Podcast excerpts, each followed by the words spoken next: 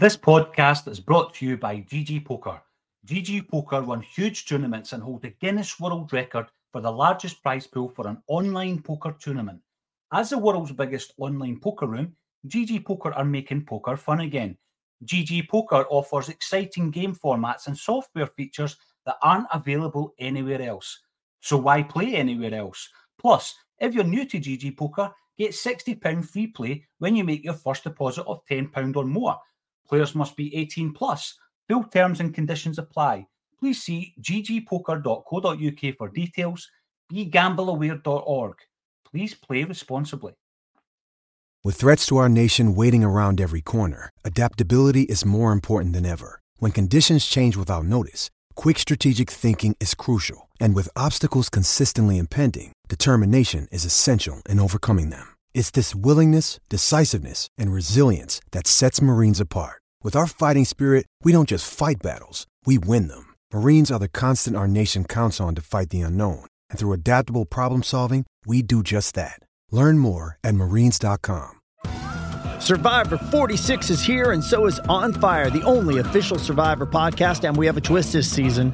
The winner of Survivor 45, Dee Valladares, will be joining us every week. We're going behind the scenes of the biggest moments, the how and the why things happen, and the strategy and analysis you can only get from someone like me, a Survivor winner. Listen to On Fire, the official Survivor podcast, wherever you get your podcast.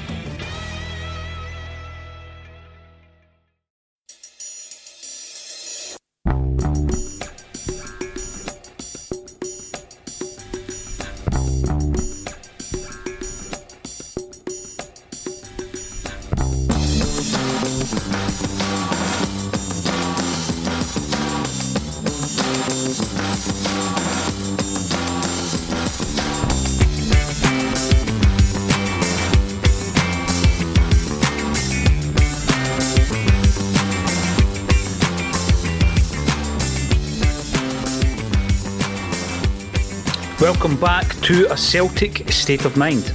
I'm Paul John Dykes, and we're going old school today because I'm going to be flying solo.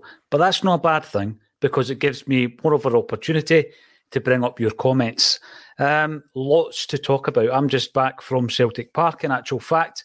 I was up there doing a wander around paradise, so I've had plenty of time to think about exactly where we are you know, as we uh, lead into the, the first derby of the season. I'm going to ask you a few posers so you can let me know your thoughts in the comments section and then we can discuss them. Uh, I'll bring your comments up and I'm pretty sure we'll have two sides of the spectrum when it comes to your opinion. Um, I'm going to throw out here the poor form that we're currently uh, watching, that we're currently suffering. Um, when did it begin? When did it begin? Because I was thinking about this over the weekend, and I'm not too sure it's something that's just started under Brendan Rodgers. I see a few comments coming through, which I will bring up because uh, everything is relevant. Saying that um, I'm going to come on here and defend Brendan Rodgers to the hill. Uh, what I want to do is I want to throw out some of my own thoughts, and I want your opinion on it. When did this poor form begin? Because I know that Jungle Lion, who's in on the comments just now, I don't know if you're back from Spain yet um, you reckon it was maybe February, March time that uh, under Ange Postecoglou, this poor form started. And I tend to agree with that. So we're going to be looking at that. I'm going to be looking at um, how we have replaced quality. Now, again, let's take it back to last season. How did we replace Giakoumakis? How did we replace Juranovic? Did we replace them sufficiently? How did we replace Jota and Starfelt and Mooy?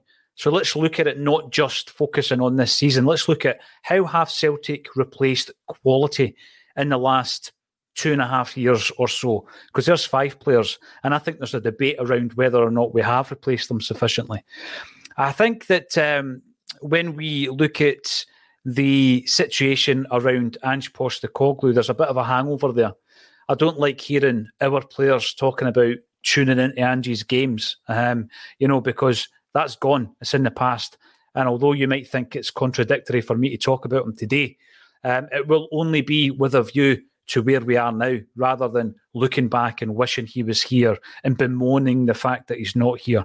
Um, the injury crisis, we really do need to look at that and how it's going to affect the rest of the transfer window. We are, of course, going to be looking at the St Johnstone performance what went wrong and whisper it what went right. Now, listen, I know that doesn't sound great, but there's a few elements of this team that I think Brendan has changed and they are working. So I want to argue that case and you can agree or disagree on it as well.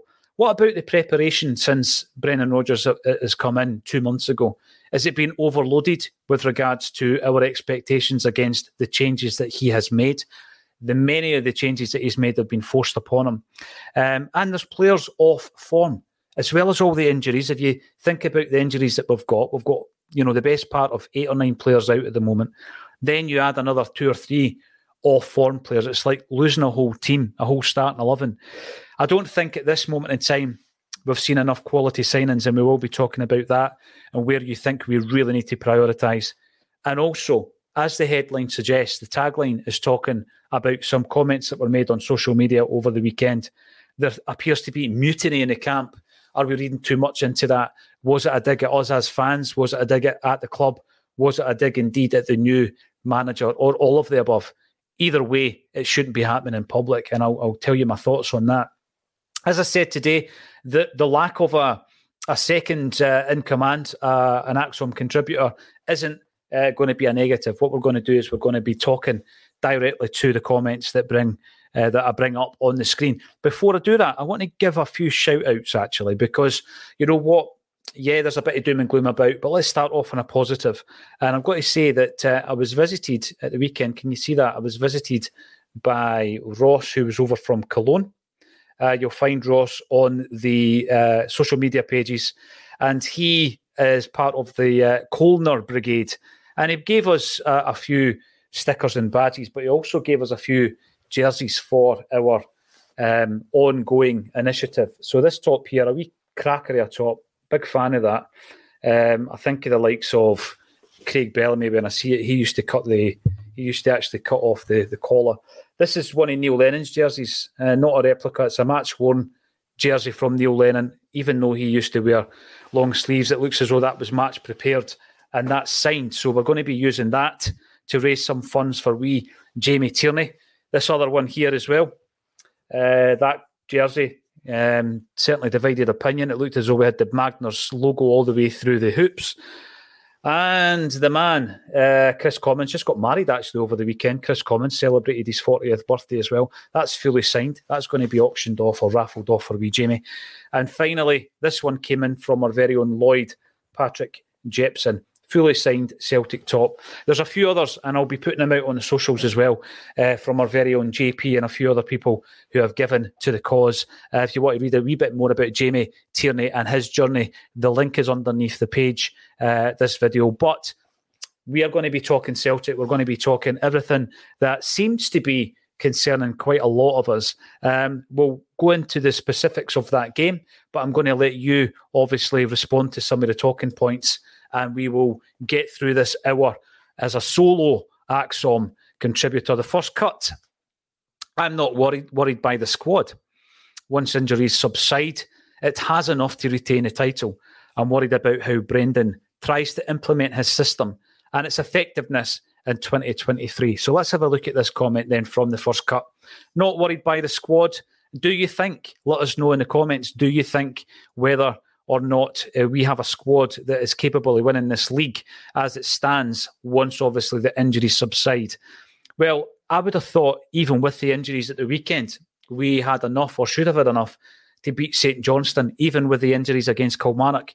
We, um, as a club who is dominating Scottish football, should have enough to win that game as well. So I absolutely take your your point, and I do think we will win the league. I do think that this will be looked upon we'll look back on this this period as just a blip. Uh, I think it's all about Brendan Rodgers um, trying to get his squad adapting to his style, like you say.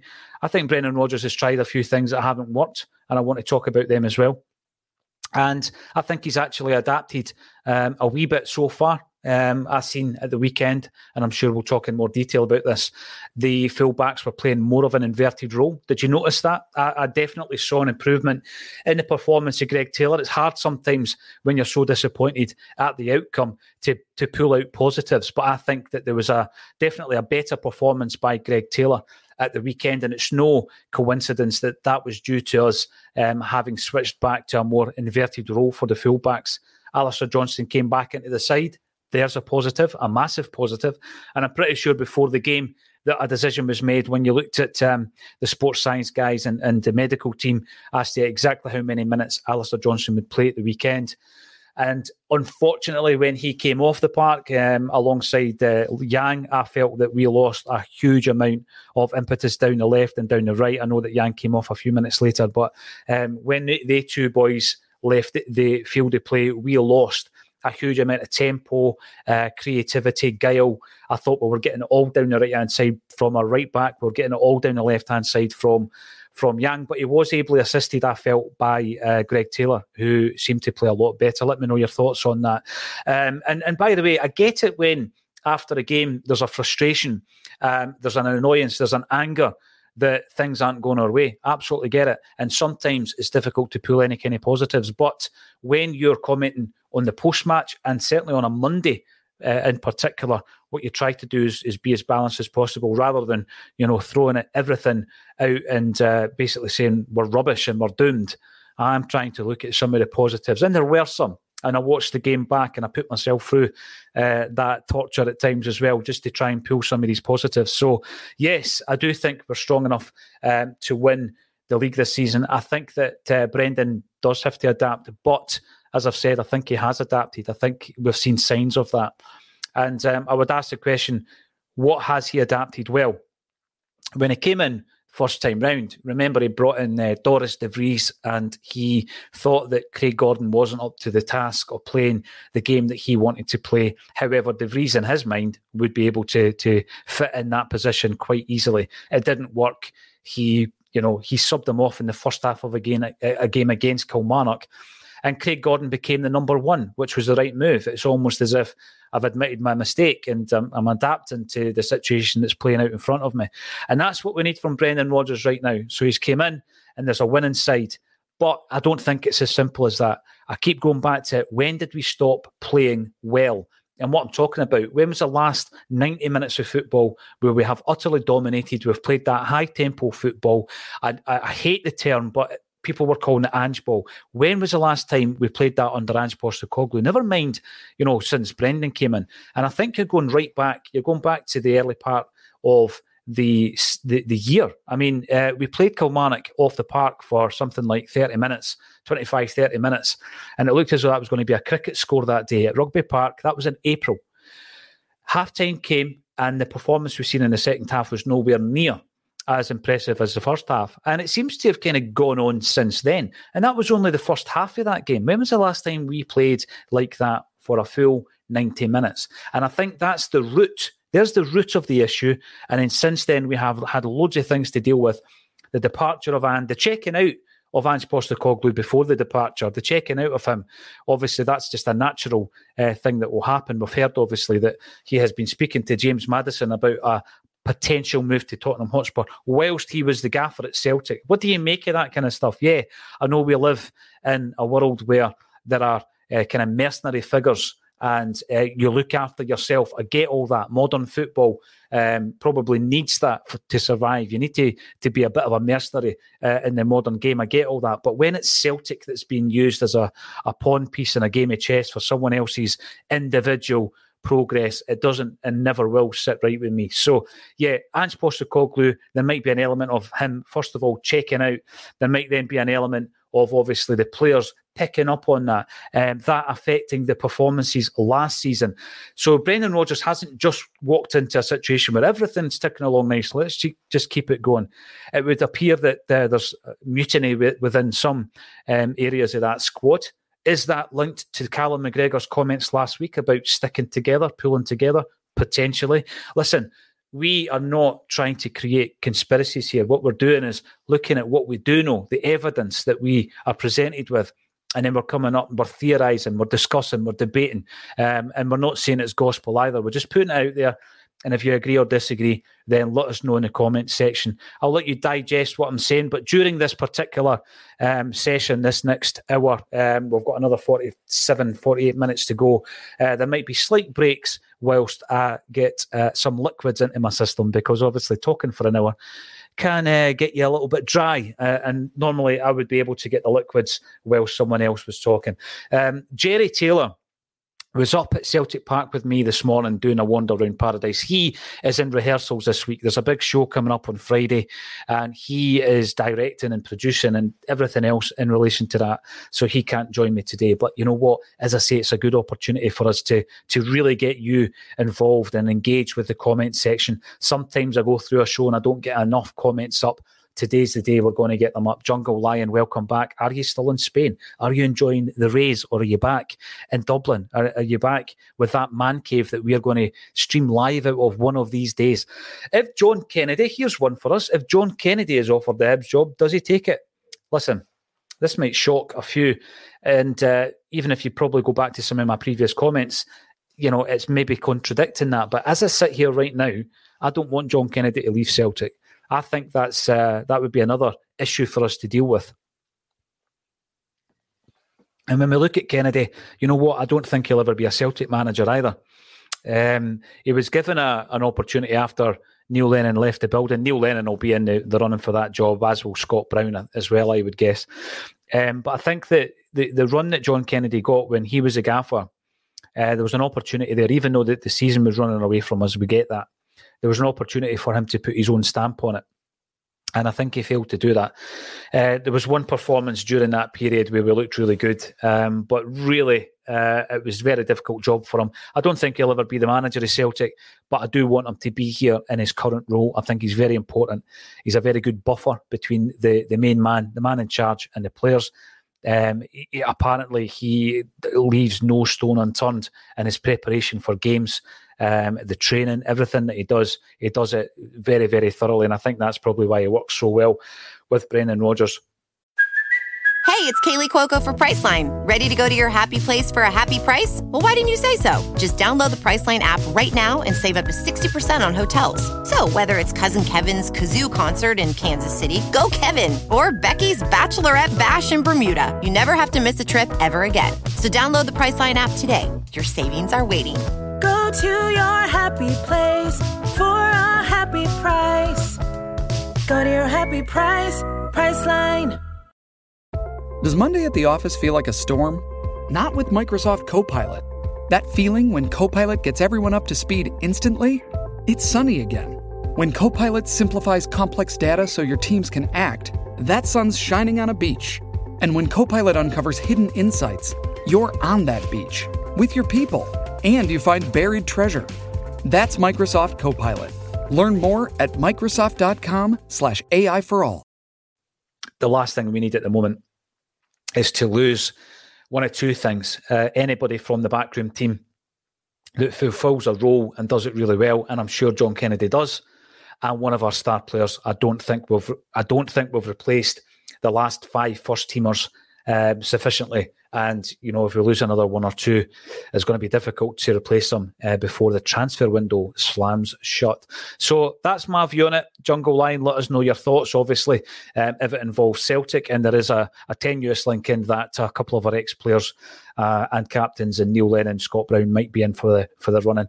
Michael the boy, good afternoon to you as well. Let's try and look and drag out the positives of what's happening, but let's do it in such a way that we're not pretending everything is okay in the world of Celtic. It is not. Have a look at the tagline.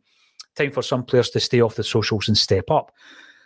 I've got some strong views on this. Um, a couple of years ago, I spoke about the bit of trouble that a certain Leigh Griffiths got himself into, um, which was, by the way, I, I, don't use Snapchat. I know it exists. I don't know how to use it. Never have used it. I don't know how to use Instagram. I'm told I need to get on there in relation to ACSOM and having a presence and all that kind of stuff. I've never used it, and I've never used TikTok. So forgive me um, if anything is going on on those platforms. Um, I'm only ever shared uh, screenshots, etc. I have been made aware, obviously, of a few things in recent times, but I'm going to go back to the Leigh Griffiths one. And I remember speaking on a Celtic State of Mind at that time, saying that um, if there was one thing I would do at that moment in time, is I would ban him from social media.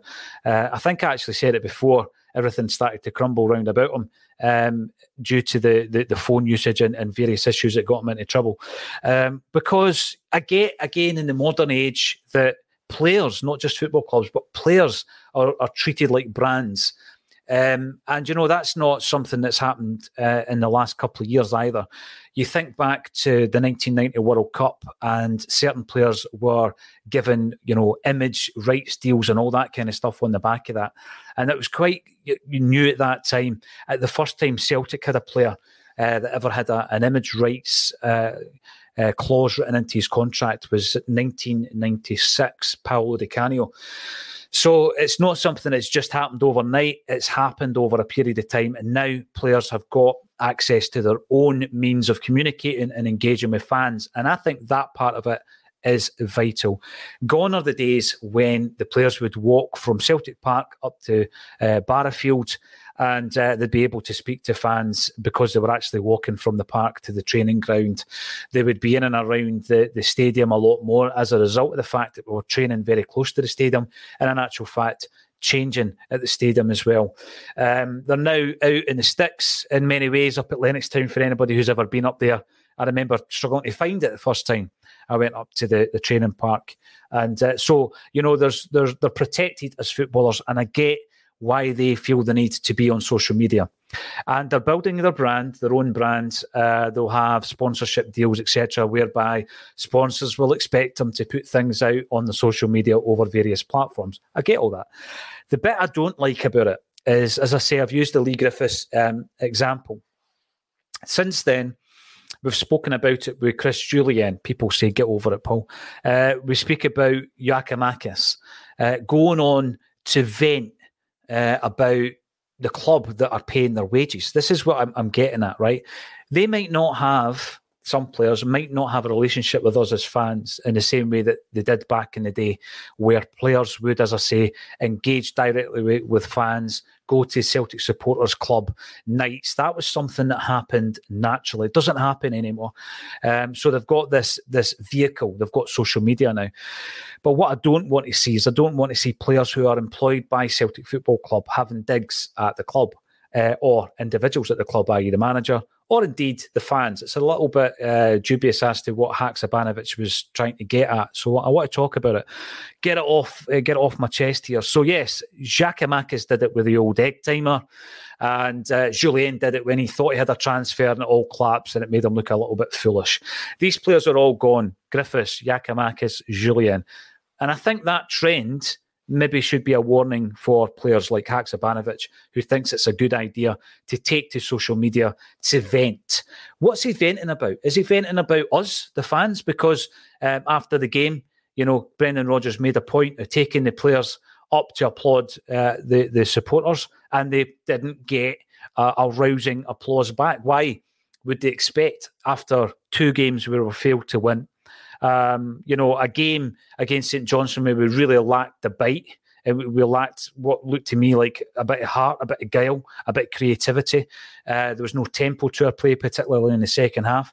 I didn't see anybody grabbing the game by the scruff of the neck and uh, taking ownership of the situation and uh, changing the game. Where was the game changer? Didn't see any of that. So when you're coming up to the Celtic supporters who pay, um, you know, through the through the neck to support this football club, and um, when times are hard, um, the Celtic season tickets and merchandise and everything is still prioritised and still come out and still sell out games of football uh, where, whereby other people might say that's not a priority in life when things are hard. Well, Celtic fans make it a priority and we still get there and we still do it. Um, what are you expecting if you're a footballer having put in a toothless performance? Are you expecting us just to, you know, raise the scarves and sing You'll Never Walk Alone?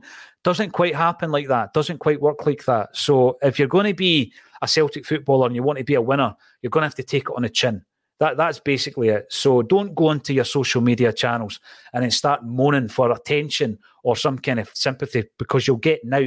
Have a look at the last three players who thought it was a good idea uh, to use social media uh, in a way that wasn't, you know, engaging with fans. They're not at the club. And, in actual fact, I wouldn't shed a tear if Haksabanovic left the club this week either. What's your thoughts? Am I being too harsh? Do you agree with what I'm saying? Uh, should I get over these social media things? I don't think we should. We spoke about um, Odin Thiago Holm and his use of the social media channels just the other week there, whereby I'm not saying it's bringing the club into disrepute, but it's not very classy what he put out. It's not very classy in relation to a Celtic player after a win at Pittodrie. Okay, you got your start against Kilmarnock. What did you do? Oh, we got beat and you didn't actually influence the game. So now you look a bit f- foolish. You're a 20 year old kid coming to Celtic Football Club. You've got a great opportunity uh, in terms of your football career use it, embrace it, stay off the socials unless you're actually getting involved in something that's worthwhile on a community level or on a charitable level or speaking to the supporters that pay your wages. If you're not going to do that, stay off it because that, that kind of stuff that Haksabanovic came away with was just absolute nonsense. And by the way, you can go through a Celtic state of mind from the day that player signed and we have supported them probably to the point where if you look at some of the headlines, it, it makes us look foolish uh, there's one not that long ago, actually, uh, last season, how Haksabanovic is going to tear it up. Well, we're still waiting. You've no, you've no torn anything up. Um, so that kind of thing for me, I'm going to move on because I know that will start boring people. But that kind of thing for me is unacceptable at a club like Celtic. Why did Brendan Rodgers take the players up? I've seen that as well. And I'm, you know what, there, is a, a train of thought uh, because I, I, do think that Rodgers is a highly intelligent man. I think he's very nuanced sometimes in his approach. Uh, things that may not seem too obvious at the time, uh, there might be a meaning behind it that becomes clear later on.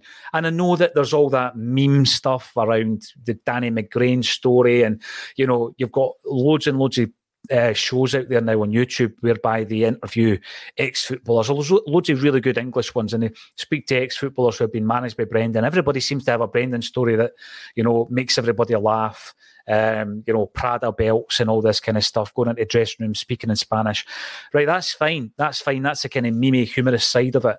But the other side of it is that you've got a gaffer there who is so thorough in his preparation that leaves absolutely no stone unturned, who will be hurting as much as us at this moment in time in the fact that he's come back to this football club because there's a an unfinished job there. Um, he wanted to put right all the wrongs from his departure. Um, and obviously, it's not working as seamlessly as he or we would like and expect. So I, I fully expect Brendan Rodgers to to be able to turn this round. And I'm looking at that round of applause, you know, going up to the fans, thanking them for our loyalty um, to the cause and uh, them maybe being surprised. Haksabanovic maybe being surprised that we're not sitting there saying we're not worthy and all that kind of all that kind of tackle. And I think that Brendan Rodgers uh, there might be a, a, moment in his mind where he's thinking, "No, you you need to see this reaction. You need to know that these fans are not not happy with you because that is going to separate the men from the boys here." Uh, Haksabanovic, you've thrown the toys at the pram. You're not part of my plans. This could be the way that he's thinking, and there might be one or two others who need to grow a set um, after the weekend. Marquis, bro, uh, Brendan Rodgers needs to sort his team's playing system out. They're everywhere, bar somewhere useful on the park. Right, let's have a wee chat about that then, right? Because I think there's been changes forced and changes made. Um, some have worked and some have not. When did the, lack, the, the, the drop in form start? We need to take it back to then. And I think, you know, there's a suggestion. Uh, I was talking to Alan Morrison, not not verbally, but communicating with him uh, last night. And he, he reckons, he reckons it was Aberdeen 4 0 in February. That was the last full 90 minute performance that Celtic have given. Since then, what's happened? Well, we know uh, that obviously Ange Postecoglou has been in discussions with another football team to sort out his future. And listen, I'm not going to labour the fact that it's just obviously information's coming out that that's the case. Has unsettled him? His approach to uh, the team? Some might say, "How can you say that? We won a treble." Yeah, we did but the performances weren't there, were they? The performances were not there. And I'm not just talking about the last few games where he started tinkering with the team and we got absolutely horsed at Ibrox and Easter Road. I'm not talking about those performances. I'm talking about the lacklustre kind of performance leading into those types of games, going right back, some might argue, to February, certainly back to April against Kilmarnock. So that that was an issue. So there's there's a fluidity that hasn't been in the team for some time. And I know that, uh, for example, Hatate was missing near the end of the season for a spell. Mooy was missing near the end of the season as well. Carter Vickers got his injury, took, he got surgery, but we were able to wrap up the treble. So we then lose Ange, and that's a sucker blow. Um, and then what happens is obviously you think to yourself how much of the team is adversely affected by that. We spoke on ACSOM about having a concern in relation to some of the players that came from the Japanese league, and I'm going to qualify what I mean by that. So players who otherwise we would not have identified. They would never have been at Celtic. You know, I, I, 100% think that we would have identified players like O'Riley through the recruitment team and Jota and Starfelt and Carter Vickers and Joe Hart. These guys we would have identified Giakoumakis. These are these are uh, recruitment strategies and regions that we were already tapping into, and I think that regardless of who the gaffer was, we would have identified all those players.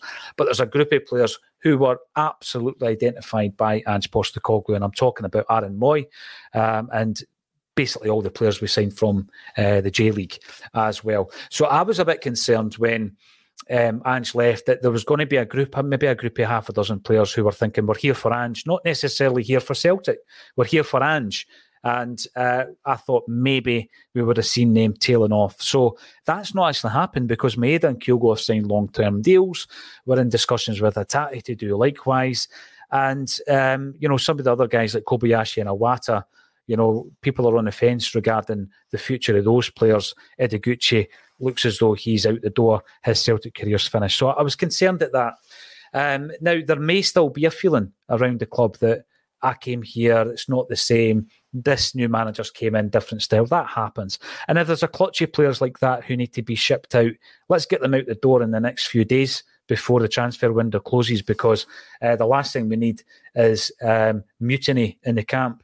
And uh, I think that Haksabanović's comments would suggest that he might be part of that list. Uh, what about the rest of the, the names that I've mentioned, though? We're making efforts to try and keep players like Abada, who I think would have been identified by the recruitment team, and Hatate at the club. And right now, as well as bringing new faces in the door, I think those two guys signing new deals would also give us a bit of a boost. Kevin Mullen Afternoon, ACSOM, and a good afternoon to you as well, Kevin. From positive of strength, we have gone backwards, absolute shambles of a summer. Players look lost, on manager looks lost, have no clue what our style play is. We need players now. We do need players now. But what I would also say, Kevin, we've got a we have got a hardcore group of players that I now want to step up, and I don't mean the ones that are on the social media making a fool of themselves. I'm talking about guys like the, the captain, Callum McGregor, um, Tony Ralston, no sniggering at the back. He's a guy that's been at our club since he was a, a wee boy. He made his debut in his 17. He's been part of uh, very successful Celtic teams under various different managers, and he knows the score. He knows what it means to us as Celtic supporters. And him and Callum McGregor and James Forrest are three of the guys that need to step up. And if there is an element and I'm maybe reading too much into this because of what Callum McGregor says, sticking together. If there is an element who don't want to pull in that direction, then they need to be basically, um, for me, shouted down. They need to have a group of players who are strong in that dressing room or on the training park, led by the likes of McGregor and Ralston and Forrest. And then you can throw into the mix Joe Hart. What did Joe Hart bring to this football club, um, as well as all ex- ex- experience of playing at the top level um, for Manchester City in England? Well, he brought leadership qualities. He's a senior pro. And if you've got people moaning and groaning and going on the social medias and, and making an absolute idiot of themselves of a weekend because we've, we've not cheered and given them the old, we are not worthy, then you need these guys to step up. Um, and I think there's others in the, in the squad who can do that as well. Guys who are maybe a wee bit newer to the team, maybe don't have the age or, or that experience, but you know what? They need to drag themselves into that that equation as well. What kind of players am I talking about? Cameron Carter Vickers. I think he needs to step up. We've got a group of new players, six at the moment, potentially another five coming in this week, who need to be bedded into the way Celtic, the Celtic way. They need to know what a Celtic state of mind is. They need to know what this means to us as football fans, week uh, on week, day to day, every single day. People say to me, I can't believe you speak for an hour about Celtic every day. We could probably do it for two hours. Judy was boring. Hello. Then Judy discovered chumbacasino.com. It's my little escape. Now Judy's the life of the party. Oh, baby, Mama's bringing home the bacon. Whoa. Take it easy, Judy. The Chumba life is for everybody. So go to ChumbaCasino.com and play over 100 casino style games. Join today and play for free for your chance to redeem some serious prizes. ChumbaCasino.com. No purchase necessary. Void where prohibited by law. 18 plus terms and conditions apply. See website for details. With Lucky Land slots, you can get lucky just about anywhere. Dearly beloved, we are gathered here today to. Has anyone seen the bride and groom? Sorry, sorry, we're here. We were getting lucky in the limo and we lost track of time. No, Lucky Land Casino, with cash prizes that add up quicker than a guest registry. In that case, I pronounce you lucky. Play for free at LuckyLandSlots.com. Daily bonuses are waiting. No purchase necessary. Void where prohibited by law. 18 plus. Terms and conditions apply. See website for details.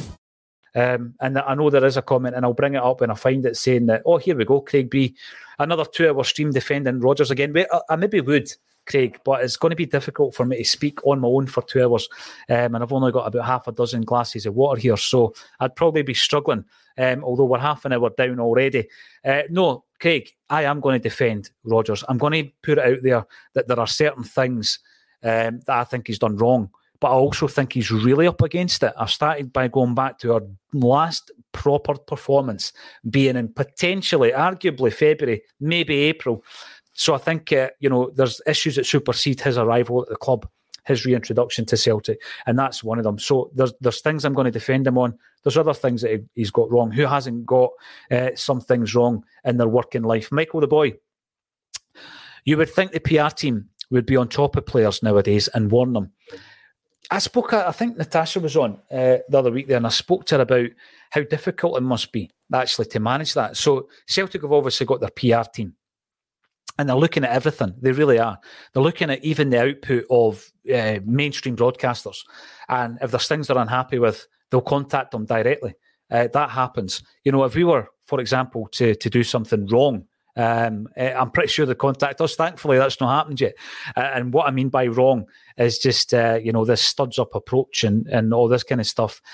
You know, I, I'm not. You know, when it comes to an agenda, um, I'm not influenced by anybody because we're an independent uh, platform. A Celtic state of mind um, is independent of anybody, uh, so no one is our paymaster. No one tells us what to say or do. Uh, but I'm pretty sure if uh, we started going in studs up, they would they would maybe have an issue with that. Uh, you know, maybe in about two months' time, if things haven't improved, we'll find that out. But I, I am pretty confident at this stage that things will improve. Uh, Thomas Patrick Smith, what a beautiful avatar there. Tommy Burns. I'm going to break away actually and tell you a couple of the wee Tommy Burns stories we got the other night, just to to give you a wee bit of positivity. Um, and what a beautiful strip that was as well, that away kit, third kit. Give Brendan time, says Thomas. And by the way, I'm not just going to bring up comments that agree with me. I'm going to bring up the other side of the argument. So get them in, disagree, let me know why I'm talking nonsense, and I'll bring them up as well. Ange never got off to the best start, but done tremendous, and Brendan will win us the league. Right. Going to break this up a wee bit. I agree, we give Brendan time. Social media is a massive part of what ACSOM does. We need to know what the um, the opinion is of what we're doing, what we're putting out there, and that is on the streams, uh, on the fully produced content like A Wander in Paradise, on the live events. It's really important to get feedback on things like that. We've also got the blog, which is acsom.net. We need to know what you think about what we're doing. We'd love to get suggestions um, as well. So what I've been seeing over the social media is uh, even some suggestions that Celtic should get rid of Brendan Rodgers. I think that is so far off the beaten track. It's untrue. As I say, you know what? See in two or three months' time, if things haven't improved and uh, it's been a bad move, let's talk about it. But he is fighting against loads of things that superseded him, in my opinion. First one, we'd already lost the form. We're, we were already trying to regain the form when Brendan came in, and we'll go through some of the others as well. This might run over for over an hour. I sometimes have to wrap it up because I know that the co-contributor has to go and do stuff like work and all that kind of stuff.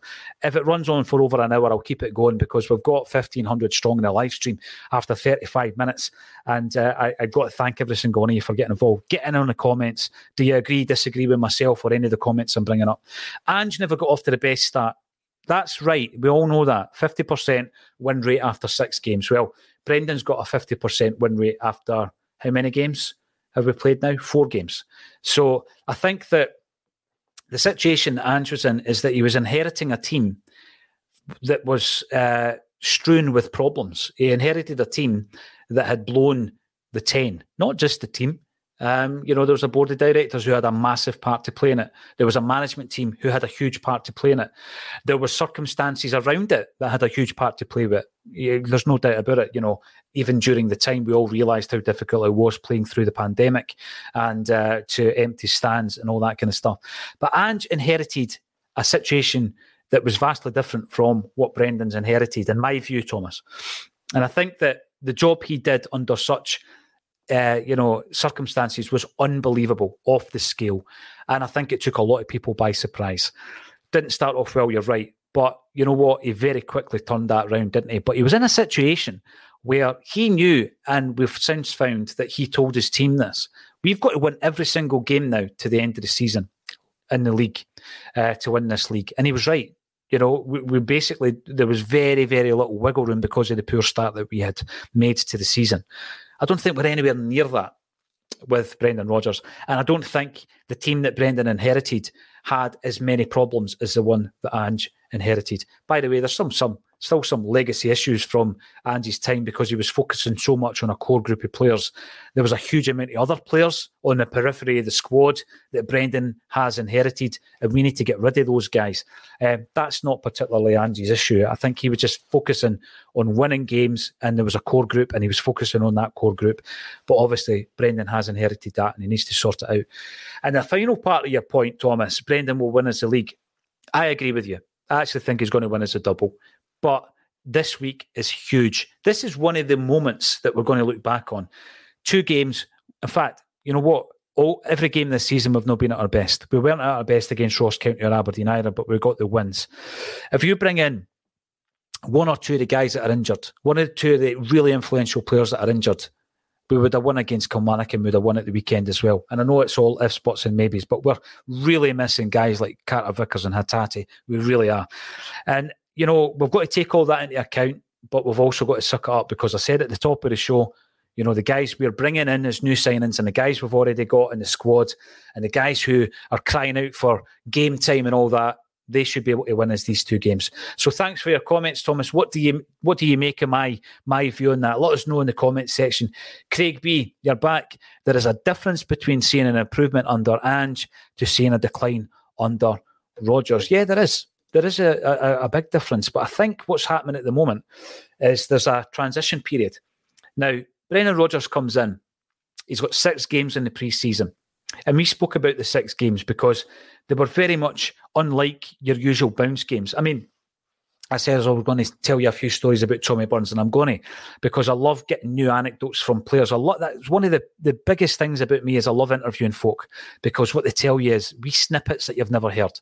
Uh, and by the way, they've maybe told other people, but it's the first time I've heard a lot of the stories, and I'll, and I'll tell you that uh, those stories about Tommy Burns. But in relation to a decline under Brendan Rodgers, I think we're going through a transitional period. And the two guys I was talking to on Friday night who played with Celtic told us some fabulous stories about, you know, touring America and touring Australia during the pre-season and having nights out and enjoying themselves. And it ended with Scott Brown fighting a kangaroo on a golf course. Right. This pre season was a wee bit different. We didn't have time for kangaroo fights on golf courses, that's for sure. And what I thought was the Portuguese warm weather training, those two games, you know, they were actually difficult to see any action from. I think we got the unique angle from the second game. Portimonense, I think they were called. We played day two games. That was all about fitness. That was just about getting minutes and legs. That was about fitness. Then we had two games that I felt were all about in Japan, all about assessing the actual performances. And if you were assessing those performances, what would it have told us? Well, it would have told us that David Turnbull was in good form. It would have told us that Maeda was a centre forward. It would have told us that Bernabei might actually be a player that could contribute this season. Um, but he's given the big thumbs up and the like to side Haksabanovic. So he's maybe unhappy. He's maybe one of the guys that's going to be shipped out if you believe what Fabrizio Romano says. Half a dozen players out this week. You know what? He might have talked his way out of that uh, out of that squad as well with his alarm clock and um, his social media behaviour. So I think that those two games in Japan were all about assessing the squad.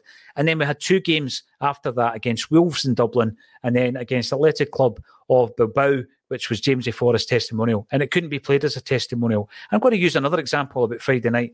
There was a testimonial game against Newcastle United. And it was the Alan Shearer testimonial. And Alan Shearer went into the, the dressing room. Uh, both players, Mark Wilson and Charlie Mulgrew, were both involved in this game. And Alan Shearer went into the dressing room before the game at St James's Park. There's 50,000 fans. Loads of you, let me know in the comments were you at the game. Loads of you would have travelled down to that game. I wasn't at it. A few nights before, we had played Manchester United, 70,000 at the game. It was a Roy Keane testimonial. And Charlie Mulgrew was involved in both games. And he regaled us with a story that, that, that Shearer went into the dressing room and he told them, I'm scoring the winning goal today, guys. We're going to get a penalty today. I'm going to be scoring it. I'm going to come on. I mean, his leg was done. He's going to hobble onto the park and take the, the, the winning penalty. So he says to the goalie, You have to dive there. I'm going to put the ball there. Ridiculous. But the reason I'm bringing it up, that is your normal testimonial game, isn't it?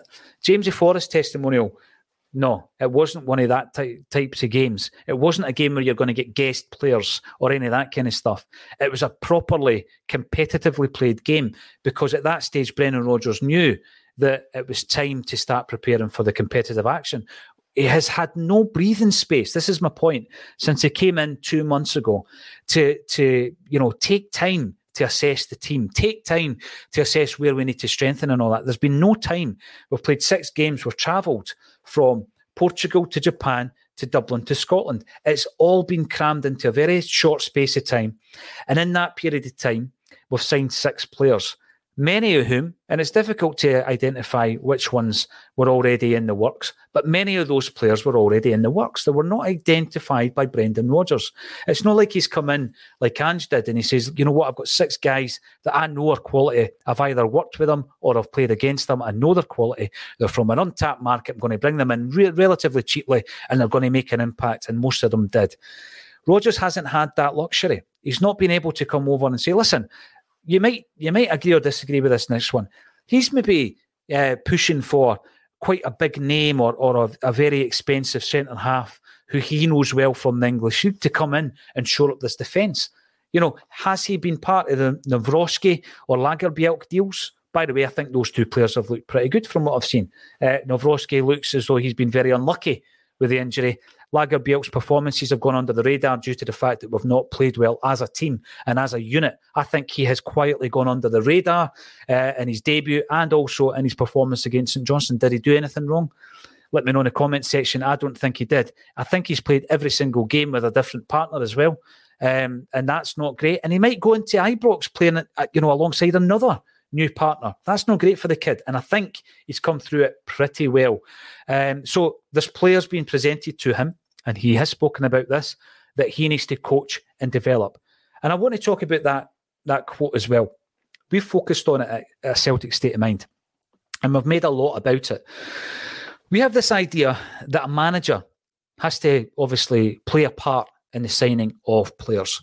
And Brendan Rodgers spoke in that very same interview, later on in the interview, about the part he plays in the recru- recruitment process. He plays a big part in the recruitment process. But we, I'm talking about ACSOM, have been focusing on what he said about being presented with players. But I've listened back to the interview. He goes on to say he plays a big part, obviously, that's what he says, in the actual recruitment process. So the players aren't coming in, they're not blindsiding them. They're not Marvin Compper or Marian Shved. That's not the type of signings we're bringing in. They're players that, yeah, they've been identified by the recruitment team, but Brendan Rodgers is having a part to play in ensuring whether or not the, the player comes to the club. So if he didn't think they were up to scratch, if he didn't think that we needed another left back, or I wish we did bring in another left back, or another player from a position that we think were strong enough, Brendan Rodgers would make sure that we didn't sign the player. And I think that when you look at the fact that he has started Holm in a game that was a tricky tie at Pittodrie, he started Holm in that game. Uh, no, he didn't. He started them against Kilmarnock after the, the Aberdeen game. He has given minutes. He started Yang.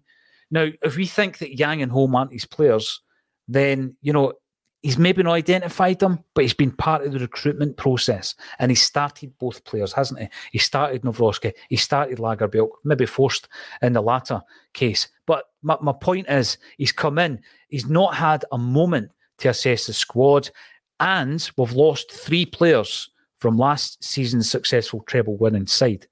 So let's go right back and go through all the points. We'd already lost form February, April time.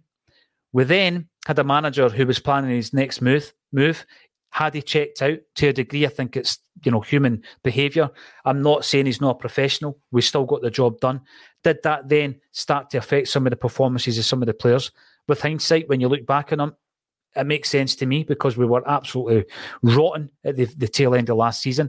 I'm th- I was glad that we had a, a lower league team in the Scottish Cup final. Uh, don't get me wrong, you know, they're not a great side. And I'm glad that we had a, a, team like that in the final because we were not playing well. Um, then he's had the, the raft of injuries to deal with, which is almost unprecedented, particularly at centre back. Um, players that has come in that he needs to bed into the squad in a very, very short space of time. Um, and another five coming in potentially this week as well. So that, for me, is the case for the defence. There's also the other flip side of that. Uh, and things that Brendan has done wrong. And we're going to be talking about that as well. Michael the boy, left back and ball winning midfielder required before the window shuts. We need physicality in the team, especially midfield right. We lost Jota. What have we done? We've brought in Yang and Tilio. So we lost a star man and we replaced them with two guys who, at the moment, have yet to prove themselves at Celtic. Well, Tilio's been injured. How could he prove himself? Yang has impressed me every time he's came on. There's an immediacy about him. He wants to make an impact. He wants to take on his man. Which other which other winger do we have at the moment who wants to take on their man? Does Maeda take on his man? Maybe beats him for speed. Um, Abada maybe beats his man for speed. I don't see anybody else who has that creativity and that trickery that Jota had, not comparing the players per se. But what I said at the weekend was if Jota had put in the performance that Yang had put in against St Johnstone, we'd have been raving about it at halftime. Lucky Land Casino asking people what's the weirdest place you've gotten lucky? Lucky? In line at the deli, I guess? Aha, in my dentist's office. More than once, actually. Do I have to say? Yes, you do. In the car before my kids' PTA meeting. Really? Yes. Excuse me, what's the weirdest place you've gotten lucky? I never win and tell. Well, there you have it. You can get lucky anywhere playing at LuckyLandSlots.com. Play for free right now. Are you feeling lucky? No purchase necessary. Void where prohibited by law. 18 plus. Terms and conditions apply. See website for details. Right? We never got the goal. He never created a goal. But we would have been raving about his performance. He came on against Aberdeen and he and he, you know what, he set up O'Riley for the clinching third goal, the one that put put us to bed. Yang for me has been a good buy. Um, I'm not going to say he's a like for like replacement, but we lost Jota and we replaced them with two guys who are a lot, lot less expensive, a lot cheaper than Jota. They were never going to fill his boots immediately. Listen, one of them might do over the two year period. They might progress the way Jota has done. We lost Starfelt. How did we replace them? We replaced them with two two players, Nawrocki and Lagerbielke. It's exactly the same as what we've done with Jota. Nawrocki, I thought, was looking brilliant. I thought marrying him up alongside Carter Vickers was a masterstroke. He was going to be winning the balls in the air, hopefully. Uh, that was going to come. Uh, he was certainly winning them in terms of the balls being lumped into our final third, not so much at set pieces, something he had to work on. Um, and he was looking good with with his range of passing as well. Lagerbielke, as I said before, I think his performances have gone under the radar because we haven't been at our best. But what we've done is we've lost one player in Jota, replaced him with two. We've lost one player in Starfelt, replaced them with two. Not at the same standard, but they might get to that standard. And then we've lost Mooy, and we've replaced them with Holm and Kwon. The, the little seen Kwon. Holm has started a game. Holm has impressed. Uh, you know, in some in some respects, he has impressed, but he's not quite there yet as a 20 year old. He's not the type of player that I think is a like for like. So we've lost quality and we've replaced them with guys who may reach that level and that standard, but they're not quite there yet. And I'm not writing any of the six guys off, but that's what we're faced with at the moment. So I think that in terms of quality, if we are going to go into the transfer market and we need to this week, we need to we need to be bringing in this quality, and that's the word that Brendan has used, Michael the boy. And I think left back, I do not disagree with you for a moment. We need to bring in a left back. We need to bring in something in the midfield that we currently lack. Now, there's a few there's a few reasons for that. Again, I'm going to big up Rodgers. I think that you know he has improved the uh, performance of Matt O'Riley this season. I think he's also improved the performance of Joe Hart. How how has he done that? Well, Joe Hart is no longer tippy tappy in the ball at the back. We're not expecting him to get loads of touches of the ball. And in actual fact, he had barely, barely been involved up until about 70 minutes of the game against St Johnstone. And that's because when he gets the ball, he has license to put his laces through it. Um, it's not about him tippy tapping and, and, making sure that we regain uh, or retain rather possession in that respect. And that has affected adversely, I believe, that area of the midfield that Callum McGregor inhabits. And I think that uh, that has affected McGregor's game because a lot of the balls are going over his head. They're missing him out. Um, O'Riley, on the other hand, he's playing a, a little bit more advanced. I think he's played really, really well, but he should have scored at least one of the three gilt edged chances he had at the weekend. Now, if he does, you know, it's fine margins, and on another day he will. And this is the thing that, that that's not getting me overexcited in terms of throwing the baby out with the bathwater here. St Johnstone in the first half, we should have had the game put to bed and we didn't. And then, you, you know, that's because we've not been decisive enough. Matt O'Riley's the player that I've been bigging up all season.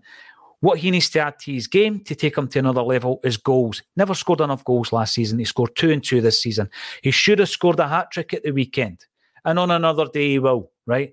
And then you look at the the uh, decisions, the the officials, uh, the the mistakes they made against Kilmarnock that there are different issues but you know within both of those games that could have won us the game, but we didn't. And I'm not and I'm not making excuses. I'm just saying that there are going to be other occasions this season where the momentum uh, swings in your direction and in your favour, and we'll win games of football like that. We didn't win it against St Johnstone.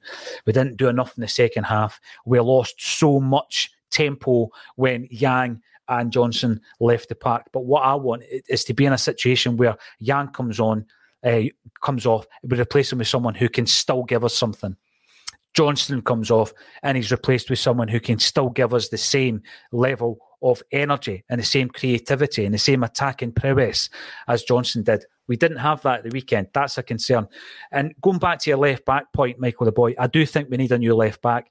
But I'm going to say it. I've been giving him a hard time all season. Greg Taylor played his best game at the weekend you know, bar none, I think that was his best game. And there's no coincidence that it was uh, in the week that we went back to the inverted fullbacks. That is what suits Greg Taylor.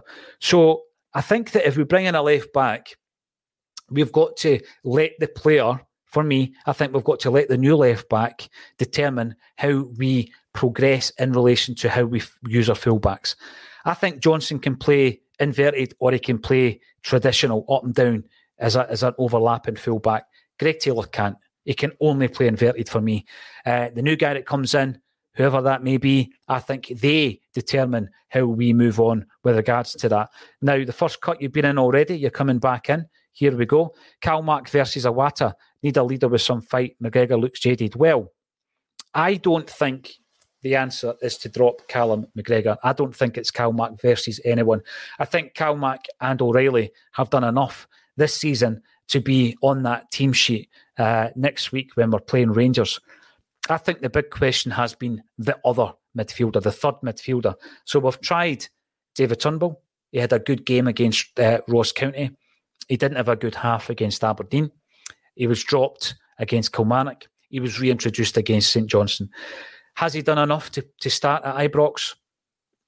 I I would say he hasn't. Um, Holm got his first start against Kilmarnock. Did he do enough in that game? Well, clearly not, because he was dropped against St Johnstone. I wouldn't be throwing him against uh, in against Rangers either. But what who I would play is I would play Iwata. So my midfield is Iwata, Callum McGregor, and O'Riley. Iwata, I think, has been unfairly judged by his games at centre half and right back. He played right back in the pre-season, and I think against Wolves and Athletic Club in particular, it was quite clear it's not his natural position. He didn't play that well. Thought he did okay over in Japan, but he didn't do well when we upped the stakes in terms of the opposition. We played Wolves, Athletic Club, both very good teams against us anyway. I know that Wolves have sacked their manager since. And uh, I think Iwata suffered from playing right back. But I go back to the games he played against Rangers, the minutes he got against Rangers last season, and I think that he gave us a physical presence going back to one of the previous points that, that was made, that I do think we lack in the midfield.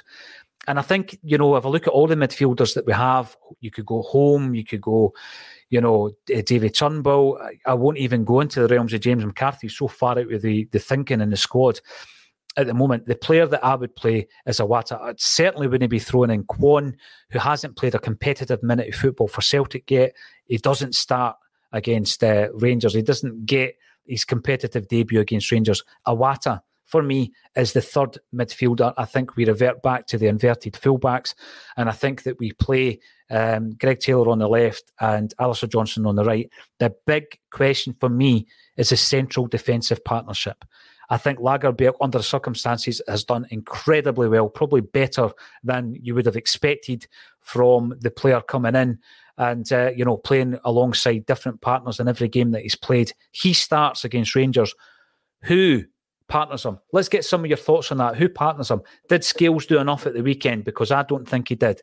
Uh, and I think that, you know, when it comes to the game against Rangers, we need someone who's going to come in and give a, a bit of a solidity to that that central defensive area. Now, the suggestion I made before was that we play Johnston there. And my thinking behind that is although it's not his natural position, I think Johnston is very much like um, Mikael Lustig in that respect, where he, he played games of football at centre half for Sweden and he could play there but he was better as a right back. I think Johnston could play centre half for us, give us a bit of solidity, but obviously we're only doing it as a stopgap. Of course, what we could be doing is we could be bringing in a centre half. Um, Scales, I don't think, showed defensive qualities against St Johnstone. Who do you play? Cardiff Carroll, you don't think that Scales is the answer. Neither do I. Um, who else? Run three in defence. Scotty Boy, do you think we'll do that? We know that Brendan Rodgers can do it. We know that he that he has done it in the past. Do you run with three in the defence? It's a good point because you could also overload the midfield. And what I mean by that is you're still playing inverted fullbacks, but you're pushing them up. And I think that uh, Johnston and also um, Taylor could do that. Some people out there might be thinking, Paul, you're playing Johnston at right back and at centre half. I'm just saying that he could be playing centre half, and if he did, then obviously you're playing Ralston at right back. Uh, we've also got a new signing says reasonable man, the new signing will partner him. What if we bring in a new signing as centre half, right?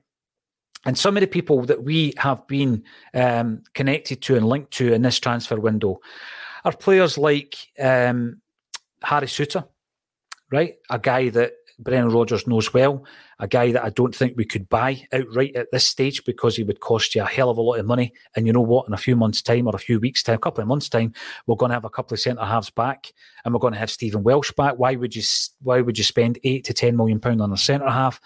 You could get him on a loan with an option to buy. Scott McKenna's been linked to this football club since he was at Aberdeen. He's been linked again.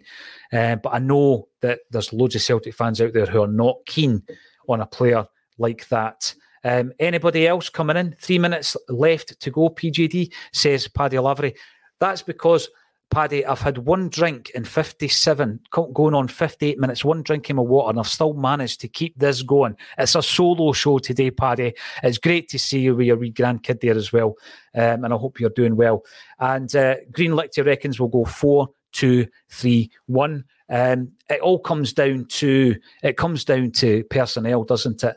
Um, it comes down to personnel in relation to how we, we do this, and also who do we bring in this week? If we bring in a centre half, which is now the priority, then do we throw them in? Do we throw them in for a game against Rangers? Well, we did it, didn't we? We did it with uh, Alistair Johnston.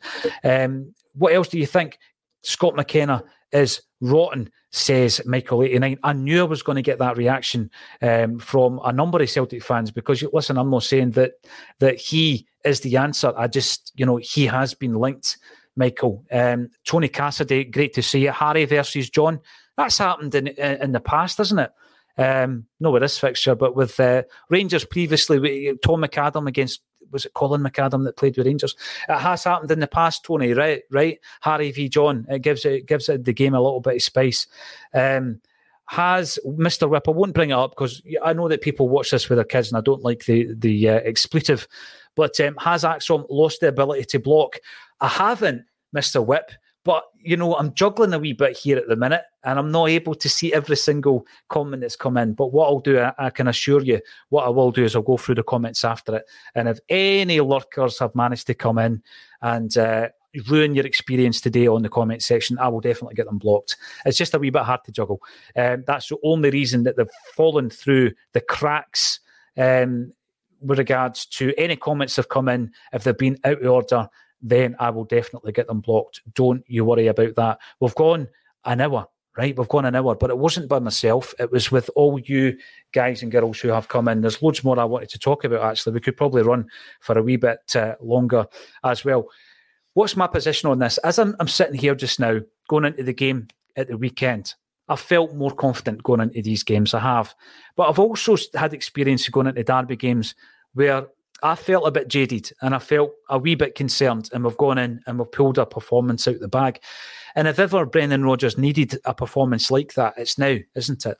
When the chips are down, we've got all the injury issues uh, to contend with to the point where we're, we're probably going to make an emergency centre half signing. I promised I was going to share a couple of Tommy Burns stories with you, and I will at the, the end of this once everything settles down.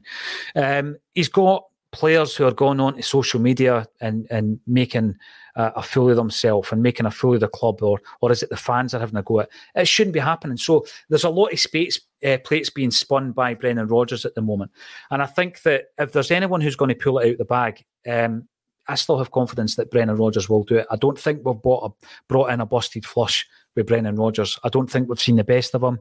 I don't think we've seen the best of his team. We're in a transitional period where we've brought in six new players. Apparently, we're going to be bringing in another five.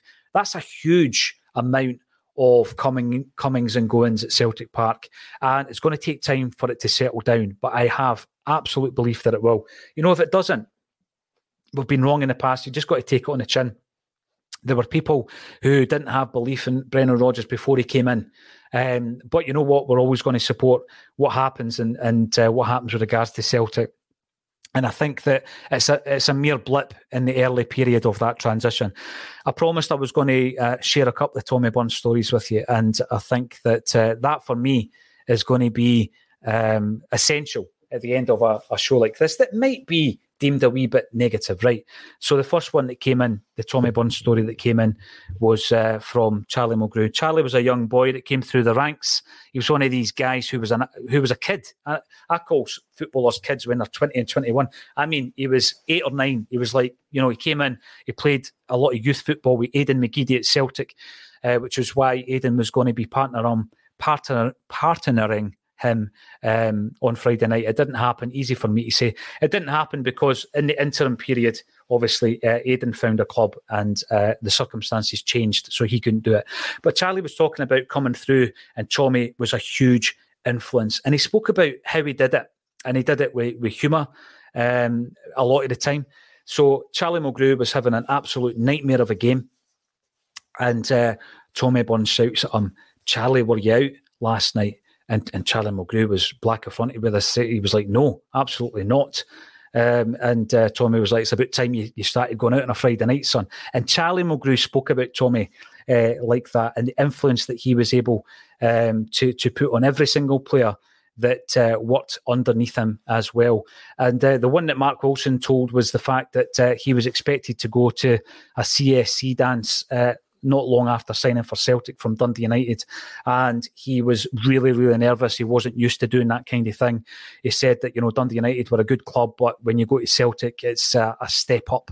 And uh, Tommy Burns was there. Uh, he knew that Mark Wilson was was really nervous. So Tommy did his thing. He stood up with the mic and he sang Mac the Knife. And he just sat down. He says, That's how you do it, son. He had the crowd in the palm of their hand. And I'll tell you, every time that there was a, a Tommy Burns story, you can you can feel you can feel the emotion in the room. Um, and I think that you know what Brendan Rodgers has worked with Tommy, he worked with him at Reading, and he knows what what uh, this club means to so many people, and he's going to sort it out. And that's what I reckon is going to happen in the weeks to come. Why not start at Ibrox? Listen, I've done this uh, solo today. I hope it wasn't too boring for you uh, in the, the comments field. Loads of great comments coming in. Thank you so much for getting involved. Uh, we'll be back tomorrow at half 12, and I'll have a few of my troops um, helping me out and making sure that we get through that hour together. Thank you, everybody, for getting involved. If you want to get involved in our charity initiative, Sell the Jerseys, then there's details underneath this particular video as well. And also, we're going for a few awards this year. If you want to help us out with a vote, cast the vote on the link underneath this video. Thank you, every one of you, for getting involved in the chat. And I will see you tomorrow at 12.30 on a Celtic State of Mind.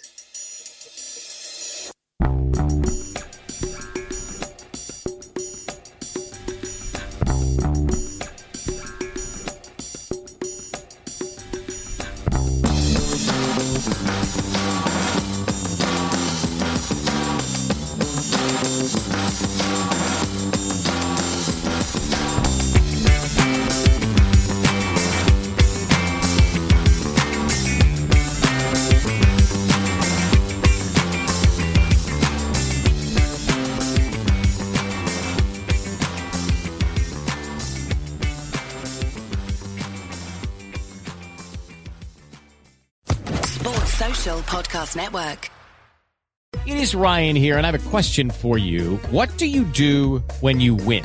Like, are you a fist pumper? A woohooer, a hand clapper, a high fiver. I kind of like the high five, but if you want to hone in on those winning moves, check out Chumba Casino. At ChumbaCasino.com, choose from hundreds of social casino style games for your chance to redeem serious cash prizes. There are new game releases weekly, plus free daily bonuses. So don't wait. Start having the most fun ever at ChumbaCasino.com. No purchase necessary. Group. Void were prohibited by law. See terms and conditions. 18 plus.